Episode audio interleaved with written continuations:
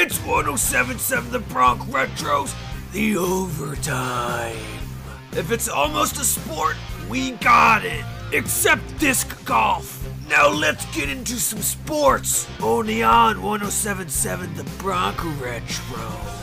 It's showtime. Today's edition of The Overtime is underwritten by McGuinn's Place, a Rider student hangout for as long as we can remember. 1781 Brunswick Pike, Lawrenceville. Welcome to another edition of The Overtime. I'm Erik Johnson. The Kansas City Chiefs have released two offensive linemen, Eric Fisher and Mitchell Schwartz. Fisher was with the Chiefs for eight seasons and was the number one overall pick in 2013. He was a two time Pro Bowler in 2018 and 2020. However, he is coming off a torn Achilles and would have missed the start of the regular season anyway. Schwartz was with the Chiefs for five seasons after coming over from the Cleveland Browns. He was a first team All Pro during the 2018 season. The Houston Texans have signed Mark Ingram to a one year contract worth $3 million. Ingram was released by the Ravens in February after he was behind J.K. Dobbins and Gus Edwards on the depth chart.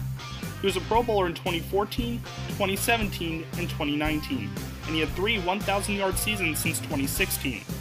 He won't be the lead back for Houston, as that is David Johnson's role, but he will be a solid complementary piece. The Duke Blue Devils are out of the ACC tournament due to a positive COVID test. Duke was on a roll too, coming off two straight wins against Boston College and Louisville. However, the team has a record of 13 wins and 11 losses, and it's possible that they miss the NCAA tournament for the first time since 1995. Their scheduled opponent, Florida State, is advancing on a bye to the semifinals. Rider men's basketball's dream of advancing to the NCAA tournament is over following a 75 60 loss to St. Peter's. Two Broncs scored 15 points, while Daryl Banks led the game with 20 points for the Peacocks. St. Peter's will advance to take on Fairfield Friday at 8:30. That's all for this edition of the Overtime.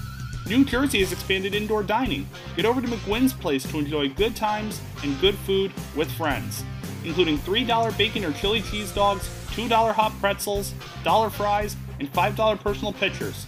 Find them on Facebook at McGuinn's Place. That was 1077 The Bronx Retros, the overtime.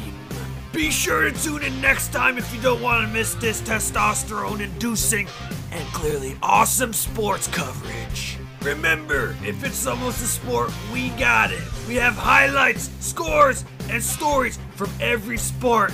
You better believe it. Subscribe to our daily sports broadcast at 1077thebronc.com slash overtime.